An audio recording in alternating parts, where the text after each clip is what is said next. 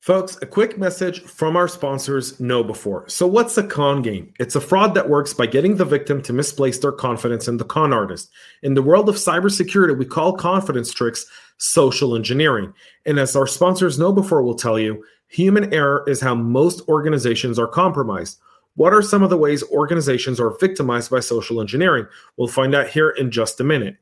Now, our sponsors' questions about forms of social engineering come in this form. KnowBe4 will tell you that there's human contact, there can be con games. It's important to build the kind of security culture in which your employees are enabled to make smart security decisions. To do that, they need a new school security awareness training. See how security culture stacks up against KnowBe4's free phishing test.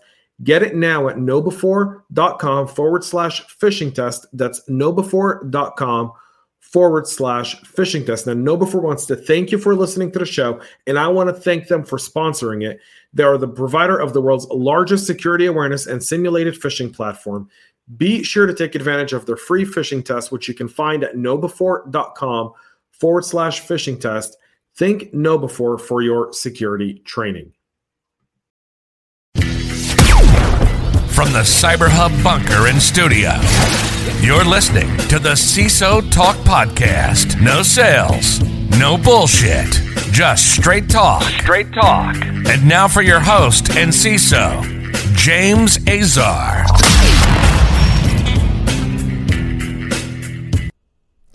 Hey, CISO land, welcome to the CISO Talk Podcast. That's a brand new intro. Patrick, you got to break in my brand new intro to the podcast. I loved it.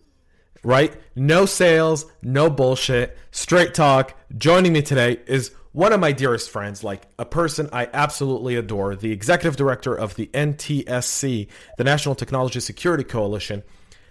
They do the job that none of us want to do, which is go talk to elected officials about cybersecurity policy. Patrick, welcome back. It's been a while. It has. And thank you for inviting me to be here today. It has been far too long, James. It has been, but you know, this year has been crazy, obviously, with a lot of stuff going on. So, you know, for a lot of our audience, they may have not heard of the NTSC. So while I know the NTSC and love the NTSC, would you just share a little bit about what the NTSC does? Sure. We're about to enter our fifth year. I tell people that the abbreviated narrative on the NTSC is our goal is to be the voice of the Chief Information Security Officer on Capitol Hill. Our mission is to bring the voice of the practitioner to the Hill. If you've ever been to a hearing on Capitol Hill, there are a lot of people at hearing the SVP of Symantec, McAfee, VMware, IBM Security, all incredibly smart and bright people.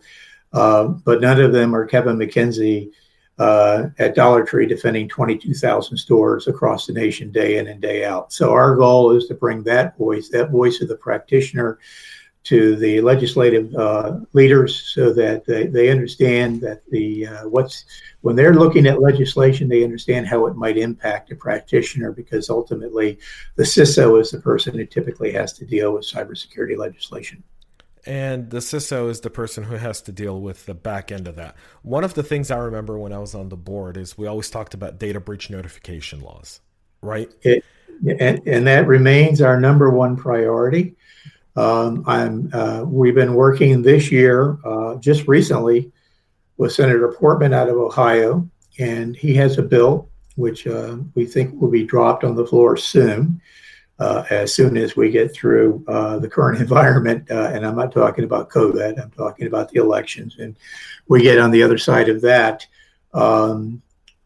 It's a bill to create a national data breach notification mandate that would preempt all the existing state legislation, and that is shaped similar to the Ohio State cyber legislation. And of course, Senator Portman comes from Ohio, so that would make sense.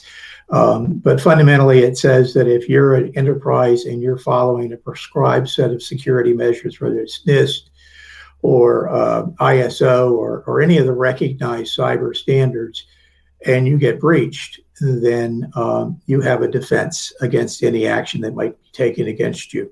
So it encourages companies to adhere to cybersecurity standards, which provides them a defense if they get breached, as long as you're not guilty of any, egregious, malfeasance. You haven't failed to patch for 6 months something that you should have patched.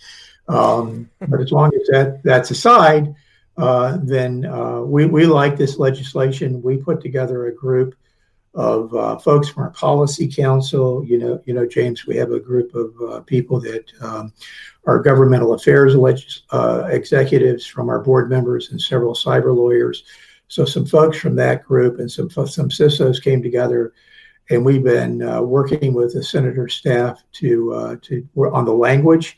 I think we've gone through 3 iterations. I think we're in the final draft, and I think that bill is going to be dropped very soon. And the good Lord knows we need it, because this patchwork quilt work of 50 state, with South Dakota and South Carolina going in 2019, we now have 50 states plus I think 4 of the 6 territories. So. It's needed. Yeah, that always seems to be something where in your incident response plan, right? You have the legal part of it, and in that legal piece of it, you have all different 50 states and what the requirements are for every single state and every single territory. If you work in those territories, it's quite a challenge. And you have to constantly update those requirements, because those state legislation doesn't remain static. One day Safe Harbor looks like this, and then the next year Safe Harbor looks like that. You have to constantly be aware of the changes. So compliance is important. And while I would not say that I think people who say compliance doesn't equal security are wrong, because study after study shows that compliant firms are breached much less than non-compliant firms. But, compliance is costly, and it's an administrative burden when you have to do it across 50 states and 4 territories. Many of my CISOs will tell you that set the security bar as high as you want, but give us one place to file, which will reduce their costs from an administrative standpoint. And with Senator Portman's bill, it would encourage companies to adhere to a level of security measure that doesn't exist today. So would you be, under Senator Portman's bill, would you be reporting to like the FTC or the... Yes. Okay. Yeah, we it's similar to, we recently released a privacy framework document, which we've been advertising through LinkedIn. And we're going to be talking a lot more about it in the new year, because that's the other, that's like our second highest priority, privacy legislation, getting ahead of that.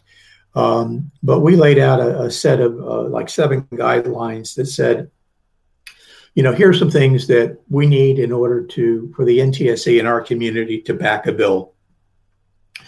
And we support the FTC within parameters. We're not enthusiastic about them having any additional rulemaking authority. The other thing that we're encouraging folks to do is look at, like with the Children's Protection Act, COPA, state attorney generals can enforce the legislation. So what's to stop state attorney generals from being the ones who would enforce federal legislation? We already do it with COPA. So we've been having that conversation as well. But yeah, the FTC for now, no private right to action, and preemption of all current existing state legislation. Those are the things that we support.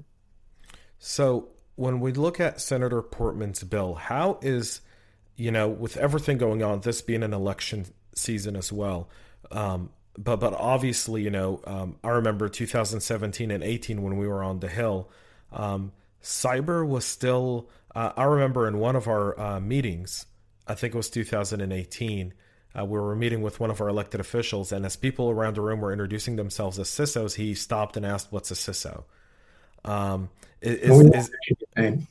Is that still the case? you know, we were chatting about this just before we started this conversation. You know, we're going to lose a couple, two or three really cyber savvy legislators this year. Will Hurd is leaving from Texas, and Tom Graves from Georgia, and there's some other ones who are you know in tough elections. There are you know a group of folks in the House and Senate, you know, Mike McCall, Jim Langevin, Ted Lieu from California. There are some folks that really understand cyber. And Benny Thompson from, you know, Mississippi, who's the chair of the House Committee on, you know, Homeland Security. But you know, it's not as deep and as wide as we would like it to be. And so part of our mission is to continue to educate legislators and, again, educate them on the impact of legislation. So you talk about, California Consumer Privacy Act and, you know, some of the collateral damage that bill has done in terms of, you know, enforcing it. And, you know, it's now fully enforced.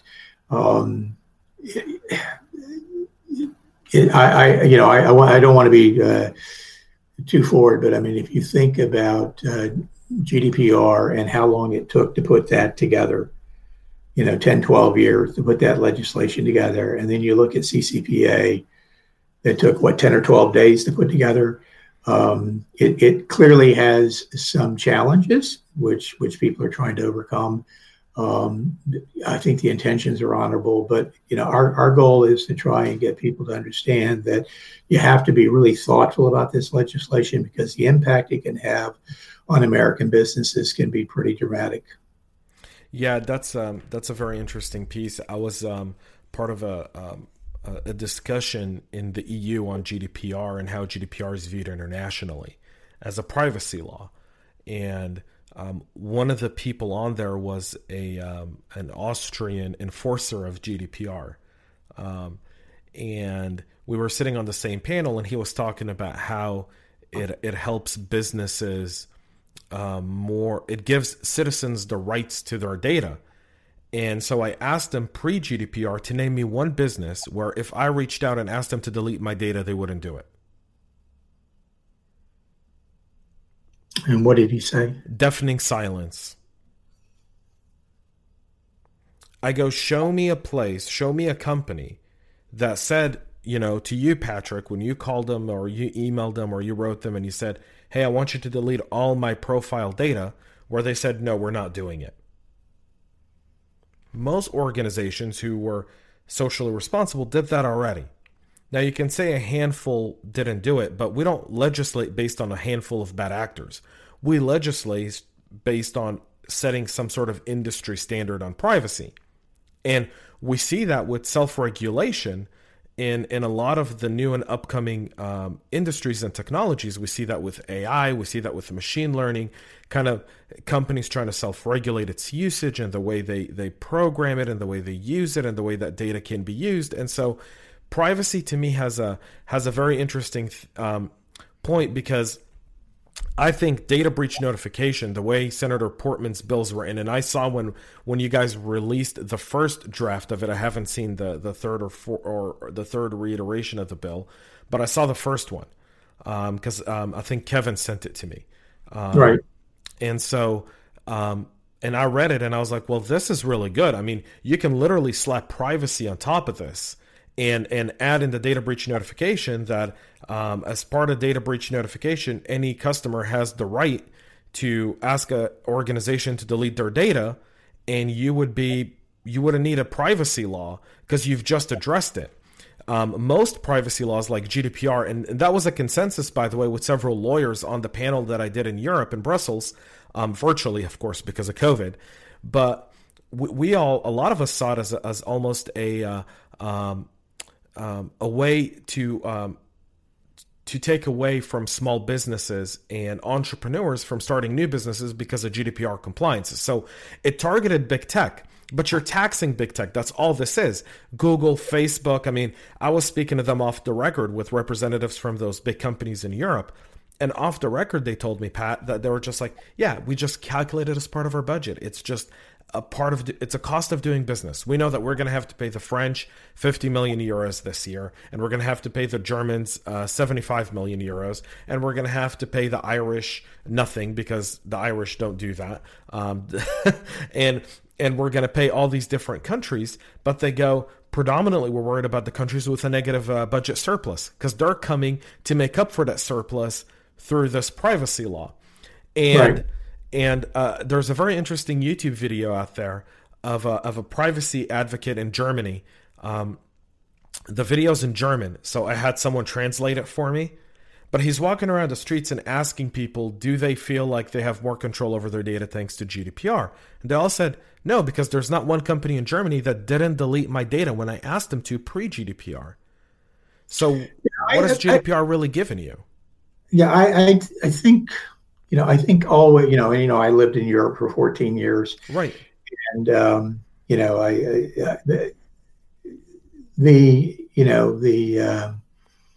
the regulations in Europe have always been tighter around privacy than they have been in this country. You know, even when I worked with a startup over there, I remember, you know, we had to make sure that, you know, certain data, you know, remained within servers within certain countries, and they couldn't be taken out of the, you know, out of the country. And, you know, there were a lot of interesting regulations. And then, you know, we just had Privacy Shield go to hell in a handbasket, right. Which, you know, adds additional complication. But, you know, I'm comfortable with the idea that we need privacy regulation in this country. I just think we need to think about, yeah, the three biggest issues that constantly come up, and they are a political divide. There's, you know, no sense arguing about that. We have preemption. And there are two notification right on that, you know, on the left, totally opposed to preemption, on the right, totally supporting it. We have enforcement, and everybody agrees the FTC should be the enforcer, but you know, the question is how much power are you going to give the FTC? And there have been some bills which blow the FTC up to a 500 member, you know, 500 new team members, and 2/3 of them are lawyers, or, you know, yeah, the FTC is the right place to do it. It's just be thoughtful about how we do it. And then, and if you don't think that's important, just ask the former CEO of LabMD. You know, I've got Mike's book right behind me. I've had Mike on the podcast before too. We've had that conversation plenty of times. And then finally, the third issue, it's preemption, it's enforcement, and it's private right to action. And what we say on private right to action, what we the NTSC say, is that, you know, the focus should be on real harm and real risk to privacy. And if that is, I'm not sure I'm kind of showing up as a blurry right-hand side. No, you're fine. On my end of the, on my production board, we're straight. That's just the. Okay, I look fine in the right-hand quarter. Yeah. So those are the three issues: preemption, enforcement, private right to action. And you know, there is a political divide on each one of those issues. So.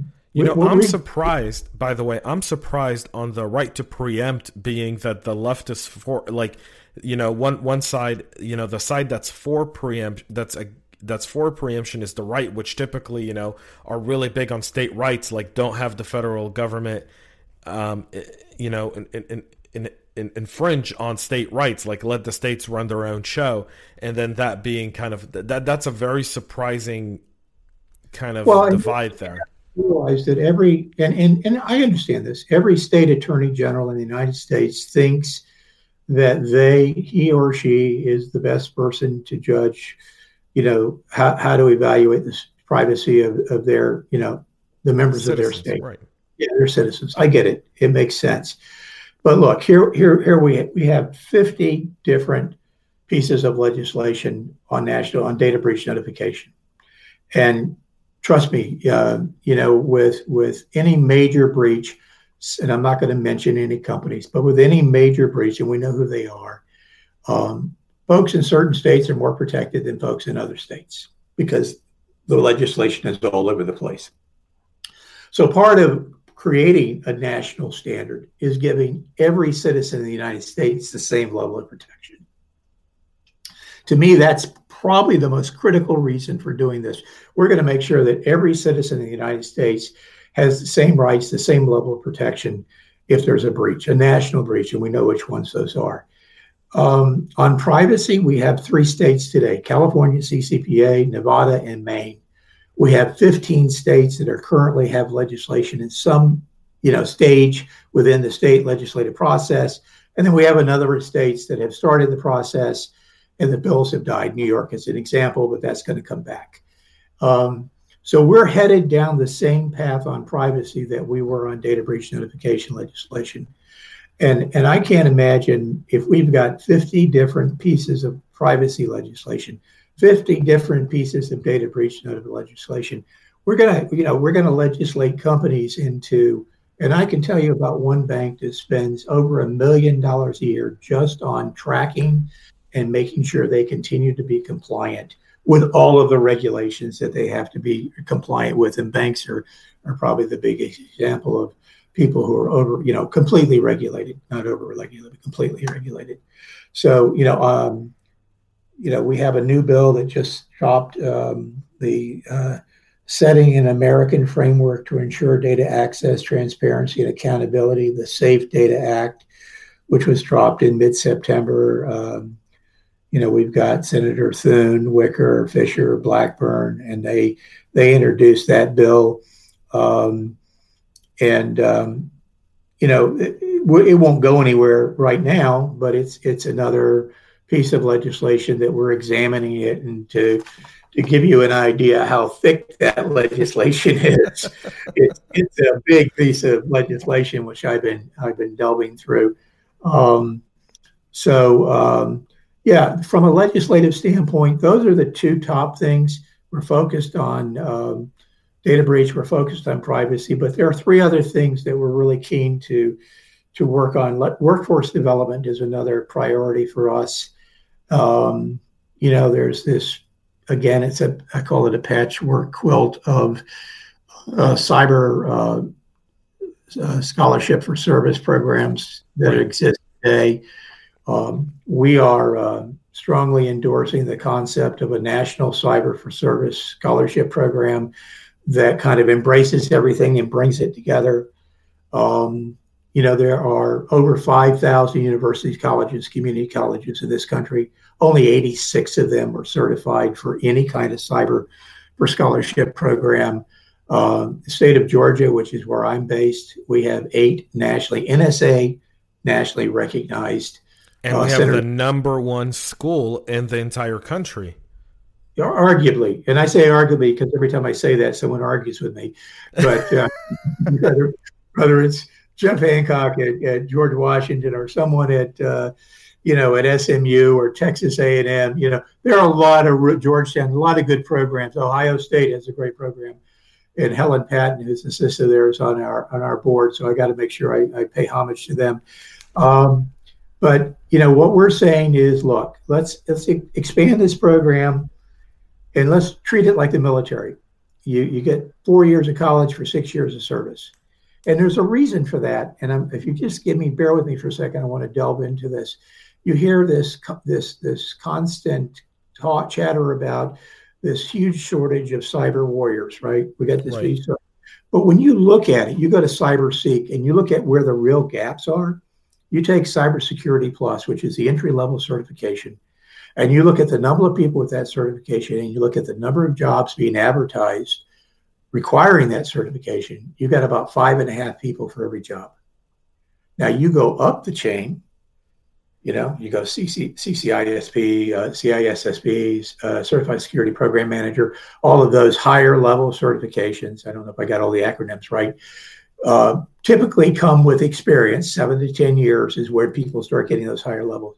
And you start looking at the jobs that are advertised for those certifications, and the number of people who have those certifications. You got like 0.4. So the gap is up here, not down here. So does that mean we don't need more people at the entry level? No, because over here in the federal sector, we currently have, 40,000 jobs they can't fill? So let's create, and the other thing is over 50% of the current cyber workforce is baby boomers and Generation X. So over the next decade, you're going to see this huge exodus of over half the workforce. So we need a pipeline, but how do we funnel that pipeline? So let's take people, let's give them an incentive to get into cyber by giving them 3 or 4 years of college, whatever, letting them go work for the federal government, military, as civilians, whatever, and then come into the private workforce in 6 years, significantly more qualified to be in the private workforce, but more importantly, they have the opportunity to stay with the federal government and enjoy the benefits there. So that's something we're heavily promoting. We've got some senators very interested in helping us do that. And I think you'll see some legislation as soon as the dust clears after the election, probably February, March, we'll be dropping some legislation on that to try and drive that. And we've got really good support. And as I told you, John Felker, who up until recently was with CISA, has joined the NTSC Advisory Council specifically to help us drive that workforce agenda. He's currently working with the University Systems of Georgia. He's also working with the equivalent organization in Florida. So we're excited that John's coming on board. And I'll mention that next week there's a fireside chat between John and Marlene Allison, who is this global CISO at Johnson & Johnson, talking more about what we're trying to do on this. So if you haven't registered for that, ntsc.org events calendar, you can register. Just a little plug there. That is quite okay. I think most people should register. I think John's one of the more fascinating people that come out of the government. I will tell you this. So speaking of kind of veterans, so for the month of November, I'm dedicating the entire month to veterans on the podcast. Every single channel that I do a podcast on all month, I'm speaking to 26 veterans, highlighting their stories of transitioning from the military to civilian life. And the reason I say that is because so many veterans that come out of the service who may have not been cyber warriors in the service, right? They couldn't serve in cyber command, but I'm speaking to a lot of people, and I take these calls all the time, Pat, where, hey, I'm getting a medical discharge. I got injured during a training or during an operation somewhere. I'm getting a medical discharge. And now, I was a 13 Bravo in the Army, or, an 11 Alpha or whatever. And now I find myself having to think of a career a lot earlier than what I had anticipated. And I don't know where to go. And I'm thinking cyber, how do I get started? Right. And I think this is a big miss. In our military is these people who can't continue to serve in combat units, but have the drive, want to serve the country, want to do good, and end up going, to a 2-year college or a 4-year university to get their cybersecurity degree or get cybersecurity training. Some of them do boot camps, a 16-week boot camp, and they get jobs, and but there's a direct shortage, and since November 11th is Veterans Day, and apparently everyone gets a full month, but veterans, we get 2 days a year for whatever reason. Semper Fi, right? Like, I was gonna say you're not gonna forget November 10th, are you? No. 245th birthday of the United States Marine Corps. Yeah, Semper Fi. So, so I decided that I am dedicating, and I'm starting a movement to dedicate the entire month of November to veterans. And I'm starting with veterans in cyber, and hopefully more people will join kind of this movement with the idea of highlighting our veterans and what assets they can be to workforce. And I'll talk more about to this issue about with you offline, but there's a chap I'd like to introduce you to. His name is Ian. I think it's Camber Systems, C-A-M-B-E-R, but I'll look it up. I was recently at the Cypher Threat Conference at Sea Island in mid-September, and I met Ian, former Special Forces chap who got lit up one night and in Afghanistan, and I mean lit up pretty bad. He's heavily involved in this organization that helps veterans who have gone through that experience. And you know what I mean by lit up, and who are now trying to make that transition back into the real world after going through some catastrophic injuries. So love to introduce you to him, and maybe you could talk to him about his experiences and building a company, coming from that experience, and in building a cyber company. It's been, he's a delightful chap to talk to. I would love that, and I would appreciate it. I think when you talk about workforce development, and we hear the number of shortages, right? And I'm great that finally someone can say, you're probably one of the first guests I've had on the show that when, typically people will drop and say, we're missing 3 million jobs. And I'm like, well, Kevin Peterson, our good friend, Kevin Peterson. I know Kevin. And I love Kevin. Kevin and I were having a beer a while ago, and Kevin goes, because we live not far from each other, and there's a great little place in Avalon that's a German beer garden, and we typically go there and grab a beer and have a conversation. And Kevin looked at the workforce shortage numbers in cyber, and then he went back to the 70s and compared it to the nursing shortage of the 1970s. Right. And he said, how did we solve the nursing shortage of the 1970s? And he goes, it wasn't hiring more nurses. It was automation. I can tell you that today, in one of the SOCs that I work with, we don't have level 1 analysts. 0 level 1 analysts. It's all automated.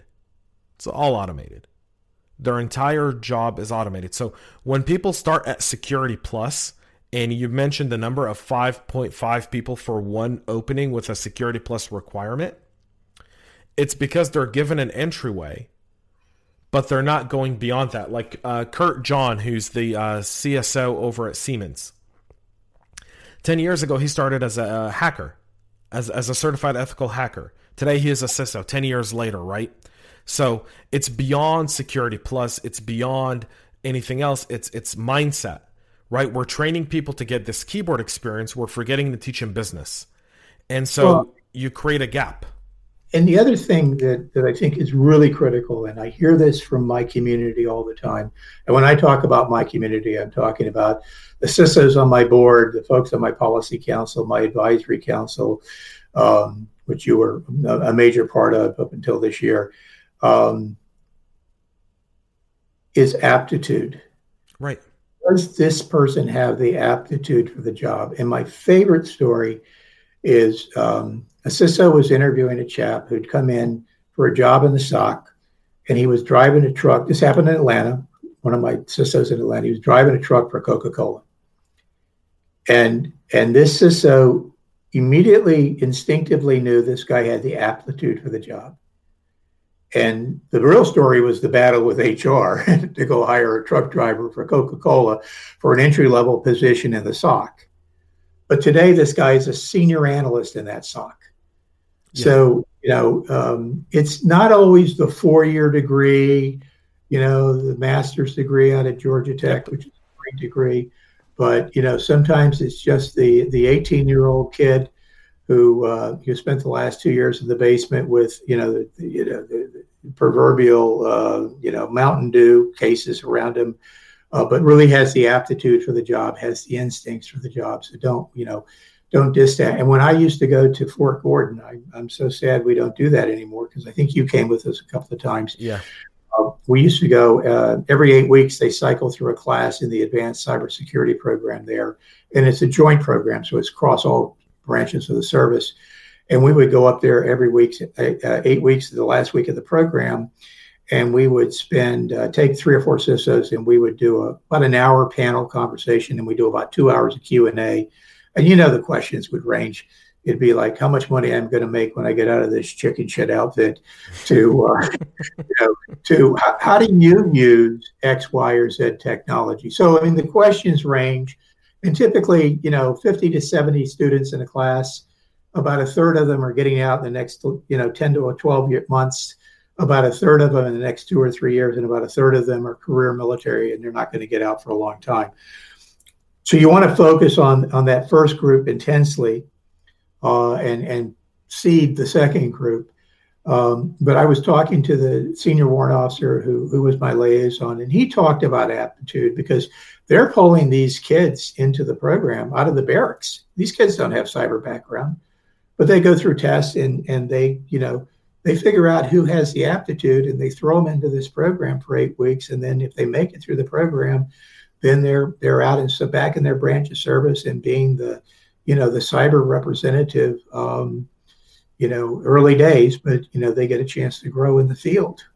Well, so cyber goes across multiple different aspects. I mean, cyber is an active part of combat. We've seen that with some of the reports that have come out with, you know, Russia essentially having ships that are targeting, you know, other naval units with cyber warfare, and in GPS and signal interception and so many different things. I mean, we see it now that cyber is part of an active workforce. I attended a event between Israel, US, and the EU talking about cyber warfare and kind of rules of engagement. Again, all virtual, by the way. When I say attended an event, I mean, I was still sitting in sweatpants and my black t-shirt, you know, drinking my espresso in the comfort of my home in Georgia, which I love, by the way. And shout out to UNG. I haven't given UNG a shout out this whole episode, but number one school in the country, winning the NSA Codebreaker Challenge last year. You know, it's interesting. I had a chance, and I couldn't do it because of my schedule. But one of the legislative assistants for one of our congressional leaders was in Atlanta on his way to Fort Gordon to participate in a field exercise. It was one of the first field exercises where they were going to insert a cyber factor into it. And a component into it, and it goes to the integrity of the data. So if I'm a tank commander and I get information that the enemy is over there, and that information through cyber, you know, somehow through the cyber, I forget the word I'm looking for, but you know what I mean. So some adversary has given me false information. The enemy is actually over there. You know, I'm pointing right and left. That was the first time they integrated a cyber component into the, you know, an actual field exercise, intentionally to screw up the tank commanders. It was a tank exercise. I had a chance to go down and observe it. I didn't go, but I talked to the chap when he came back through Atlanta on his way to Washington, and he said it was fascinating and what they learned from it. And you know, data integrity. We had Dr. Kamal Jabbar, Dr. Jim, his last name, Jamal Kabar, who's the chief scientist at the Air Force Research Lab in Rome, New York, came and spoke to us one time. And his real focus entirely was on, you know, focusing on data integrity. And we did it at United Airlines. And Emily Heath, who was a CISO at United at the time, who subsequently moved to DocuSign, Emily talked about load-bearing data, you know, how concerned they are that if an adversary were to come in and manipulate the data that talks about, you know, the weight and the fuel components on an airplane, because the vast majority of the weight in an airplane is cargo. As most people don't realize, that's where they make all their money. They don't make their money on passengers. They make their money on cargo. So they've got to get the fuel component right. But if you want to screw up a plane, screw with the integrity of that fuel data. And so that's one of the biggest security concerns for all the CISOs in the airline industry. So data integrity is so important today, James. I mean, all of these things that are swirling around, it's really interesting when you talk to CISOs about it. The last two, I'm just going to quickly mention the last two priorities for the NTSC. And I think these will remain consistent next year. The last two are critical infrastructure, and we're still kind of sorting through that. We've got a program on November 10th talking about operational technology, industrial control systems, and how do you prevent cyber attacks on those. And then, you know, we've got the global head of the program that focuses on that at Checkpoint, speaking along with a senior director from CISA on November 10th. And then, so that's important. And then we're looking at what the Solarium Commission recommended in terms of systemically important critical infrastructure and how they're going to get more information and more insight than other folks. And we're talking to Mark Montgomery about what that really means and how that, how that's going to work out. So that's something that's developing for us. We're still kind of, got our toes in the water, but our community thinks that's critically important. They voted on that last year. And then finally, continuing to, strengthen the public-private dialogue, continuing to work with CISA and Chris Krebs and his team and working with the FTC and staying on the Hill and educating our legislators. Those are our five priorities. I will tell you this, you guys, the NTC and you've done an amazing job of building that private-public partnership between CISOs and the federal government, especially CISA. Before CISA was CISA, supporting the bill to actually give them a cyber in the name, because before that they had a really weird name. I forgot what it was, but it had... What was it? The National Protections and... It was like, and it had multiple P's in it. I remember it had like multiple P's. National Protections and something directorate. Yeah, it was. I will say that if you're a CISO and you're listening and you want to build that trust, the NTSC is the way to go, because you guys, you've done the work. You've built that trust. It's been flying to DC and meeting with them and bringing CISOs and having them sit in the same room, and having that conversation. That doesn't come easy. And a lot of people are very suspicious of giving the government any sort of insight because they're afraid of the repercussions that come from it. And in cyber, it's so critical for corporations and government to work together on security, because when you're, the NSA yesterday issued the 25 most critical vulnerabilities that China uses, the Communist Party of China's hackers use against organizations. And I reported on it on today's practitioner brief in the morning. And if I tell you that some of these are from 2015, would you believe me? No, I would. Yeah. Absolutely. So we have CVEs here that were issued in 2015, 2018, 2017. And you're starting to realize that our biggest challenge in security today is going to be patch management and vulnerability management, because that's where we're seeing. It's not the technology, right? We have great cybersecurity vendors out there. You've mentioned a few where, they're able to give you the technology to support your program. But where we're really lacking is the idea of coming into patch management and vulnerability management on some of these critical 0 days. And when they're being exploited actively, it's very hard for a lot of organizations to fathom that happening, right? And earlier you said something around compliance. If you're compliant, you're secure. Generally speaking, yes, but I don't support that fully, because a lot of people will do the very bare basics of compliance, which gives you a sense of security, but doesn't really give you security. Defense in depth is needed. Our buddy Vladimir, we got to say hi to Vladimir. Hey, Vladimir. Hey, Vlad. Vladimir obviously talks a lot about the CIS top 20, and he goes, if you do the top 9 right, you've pretty much got a compliant and a good security program in place with a very strong foundation. But you got to do the top 9.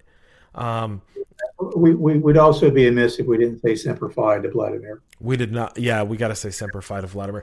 I got a lovely email yesterday from Vladimir, and he's just such a wealth of knowledge and just an amazing person. I got to make sure to give him an honorable mention on this podcast. Another source of insight that I would highly recommend people read is the Homeland Threat Assessment, which comes out every month. It's not a terribly thick document, but if you read the forward, I was reading it earlier, and fundamentally, what it says is that let me see if I can find this. well, anyway, I suggest you read it. And it, what it basically says is this stuff is not going to stop, whether it's Russia, China, Iran, North Korea. Yeah, Iran, state actors and non-state actors who are sponsored by state actors. The number of sponsored actors by North Korea, for example, is just out. It boggles the mind. And these people are actually working on quota systems. They have to produce so much money every month, or they're not meeting their quota. And if you don't, it's not like if you don't meet your quota, you don't get to go and say, "Listen, boss, next month this is a North Korean dictator. This guy, I think, killed his own uncle. He's not going to have a problem offing you." It's not like working for a U.S. sales organization, which worst case scenario is you're going to get put on probation or fired. In North Korea, you're probably going to get a whole lot more damage done to you if you don't meet your quota. And so they are highly incented to meet their quotas. And I mean, I don't want to be cliched, but it is, as Vladimir often says, I'm only one patch away from losing a job. It's challenging when you've got to get everything right. And they only have to get it right one time. And you got to get it right every single day. And you got to get up in the morning and often make decisions based on risk because you have a defined budget. I mean, not everybody is Bank of America. Not everybody is J.P. Morgan Chase with very large budgets. I mean, I've heard Bank of America doesn't actually have a number on the budget. They're going to spend whatever it takes to defend their consumers. And I suspect it's very similar to JP Morgan Chase. But for a lot of people, that's not the reality. So I've got X number of dollars, and I got to make decisions about what I'm going to defend against. I encourage people to read the Solarium Commission report. It's a big report when you first look at it. Break it down into the 6 pillars. And take each pillar and digest it one at a time, spend a week on a pillar. Say I'm going to read the report over the next 6 pillars over 2 months. And it gives you slightly over a week to read each one. But what it calls for is a whole of nation approach to defense. It's, let's stop. And I had this conversation with the CEO of an ISAC recently. I think that the ISACs are really good at communicating within their funnel. They're getting better at communicating across, but there's still work to be done. But in general, cyber people are not very good at sharing information. Within the ISACs, they're pretty good. But across the ISACs and across, they're getting better, and that's the good news. But we need to have the ability to make sure everybody has the same information at the same time. If you're seeing something that I should see, I need to know that in real time. It's got to be real time. It's got to be contextual. We got to get a lot better at threat intelligence. When John Felker ran the in-kick, we talked a lot about that with John. It's getting better, but there's a lot of room for improvement on threat intelligence across the match. There is. I think there's a lot of noise around threat intelligence. And for a lot of CISOs, the difficulty is, do you build your own threat intel team? Do you use several outside vendors? And then what differentiates different vendors? I mean, I don't know when was the last time you heard a threat intel sales pitch, Pat, but they all pretty much sound the same. There's a really funny episode of Entourage where Vince decides to leave Ari Gold. And he goes to meet with all the other agents in LA, right? And all of them give him the same exact presentation. McDonald's, Mercedes-Benz, Vincent Chase, Burger King, BMW, Vincent Chase, right? And you go like, I don't know how any of you are different. And I think the challenge is we don't have a real clear differentiator today in threat intelligence unless you build your own program. And if you don't have the budget to build your own program, you end up in a slew of challenges. Yeah, and I think there, the Threat Intelligence Alliance. There are some programs that are out there that are good, and then there are companies, like CrowdStrike, who see everything that they own as proprietary, so they're not going to be part of the Threat Intelligence Alliance. or Cyber Threat Alliance, whatever it's called. I think Rick Howard was instrumental, Palo Alto was instrumental in setting that up. There are other companies like Cyware who I think do a good job. There are a lot of companies out there that are pushing and getting better and better. But, you know, to your point, it's hard when you've got all that noise in the marketplace. It's hard to distinguish the single from the noise and to figure out who truly differentiates themselves. And I have CISOs who, to your point, have built their own, you know, systems, and they're quite happy with it, and it works well for them. But if we're going to have a whole of nation perspective on defense, then we have to figure out how we get everybody the same information at the same time so that we are all protected. And that's a huge challenge going into the next few years. And, you know, automation orchestration could certainly help with that. You know, we did some work with Kim Watson at the Applied Research Lab at Johns Hopkins University. She runs the program there, which I've completely forgot, integrated something, defense program, but it's all about orchestration, automation. And we could circle back to your point earlier. It may be that, you know, all of our cyber workforce shortages disappear in 5 years because of AI. Well, I don't think it'll disappear. I think you're still going to see that mid-management role still exist. And in 5 years, we'll have people with 5 years of experience ready to go into that mid-manager role. Right now, we don't have enough people. You know, there's a really funny joke. I did a podcast several weeks ago, and one of the slides, it was a LinkedIn Live session that I did. And it was a company that said, we're looking for someone with Kubernetes experience, but you got to have minimum 12 years of experience in Kubernetes. Well, the founder of Kubernetes applied for the job, and they declined him. They said, you don't have enough experience. And he goes, I invented Kubernetes 8 years ago, lady. You can't have anyone with 12 years of experience. It's only 8 years old. Right. Yeah, I think I actually saw that on a LinkedIn post that you did, and I had to laugh about that. Hey, James, I don't know how much time we had left. Well, we're almost out of time, so I want to ask you this. Two things, and then I'm going to put you on the hot seat real quick. Okay. So any openings for CISOs on the council at the moment, or are you fully booked? No, we are actually, this is the time of year we're actually in the process of going through our growth period. We're about to announce that Meredith Harper, the CISO at Eli Lilly, is joining our board. And that Michael Palmer, who is a former CISO at the NFL, is now the CISO at Hearst Corporation, is joining our board. And there's another 6 CISOs in the queue that we're talking to. But, you know, our objective is to have 60 CISOs on our board. You know, we're going to go through a certain amount of churn every year because some CISOs just, you know, leave their jobs, you know, and you know, Pete Kronas left Warner Media and took a sabbatical, so he left the board, right? And Elizabeth Joyce left HPE, went to State Street, so she left the board, but we think she'll come back. So we have a certain amount of churn, but right now we're definitely open to talking to chief information security officers from Fortune 1000 companies that are not on the seller side, exclusively on the buyer side, and so, yeah, if you're interested, Patrick Gaul, patrick at ntsc.org is my email. I'll have Patrick's information in the description below. I'll have I'll put your LinkedIn profile. I won't put your email because I don't want the Chinese and the Russians to start spamming you. Okay.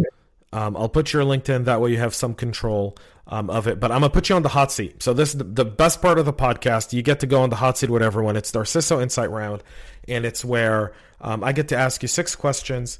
You get to answer them very fast. You're on the hot seat, Pat. So before we start, can I just add one other thing to what absolutely. I just said? For those folks who don't have the bandwidth to be on the board, and I get that. Not everybody has the bandwidth to serve on the board. Not everybody wants to pay the board fee. We are launching a new member program at the beginning of next year that will offer a number of benefits, which I'm happy to share with you, again, the same way. But if you're interested in knowing about that program, it will give you the legislative updates. It'll give you a chance to add your voice to our voice when we go to the Hill. It'll give you discounts, significant discounts to our regional and national events when we start going live again, hopefully sometime the second half of next year. So we're going to launch that program in January. We're going to offer a discount to anybody who signs up before January.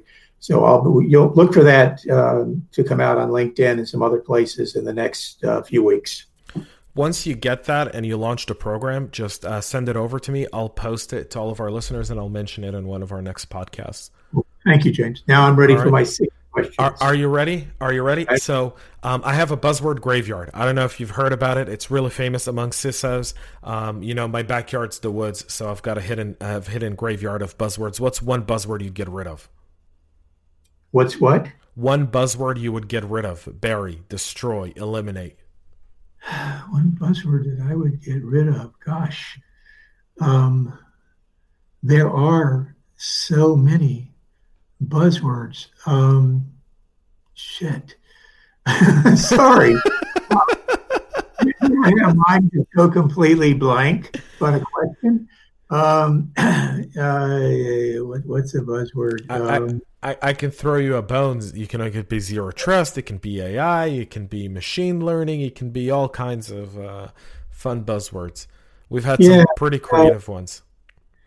You know, I guess,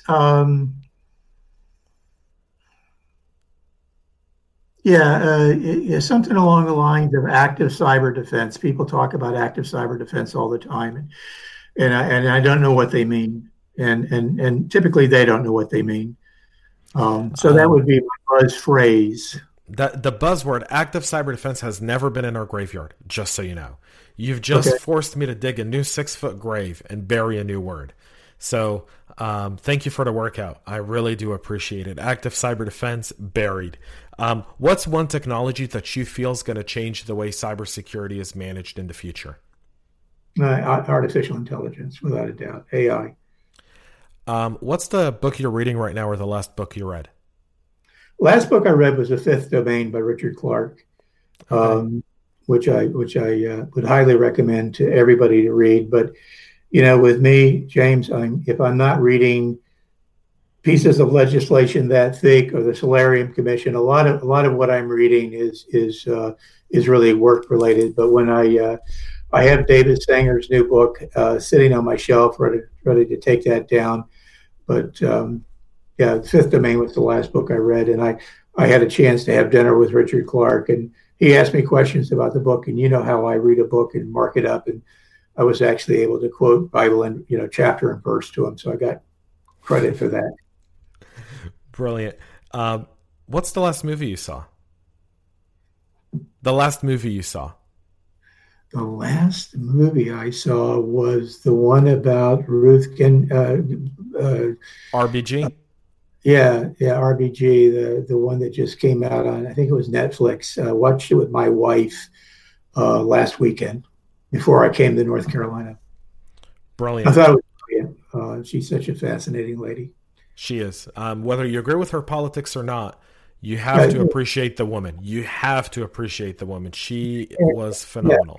Yeah, forget where she leaned right or left, just about her journey. Yeah. You know, if you think if people paid more attention to the journey, you would dismiss a little bit of your bias towards politics. But unfortunately, that's not the case. What's your favorite music?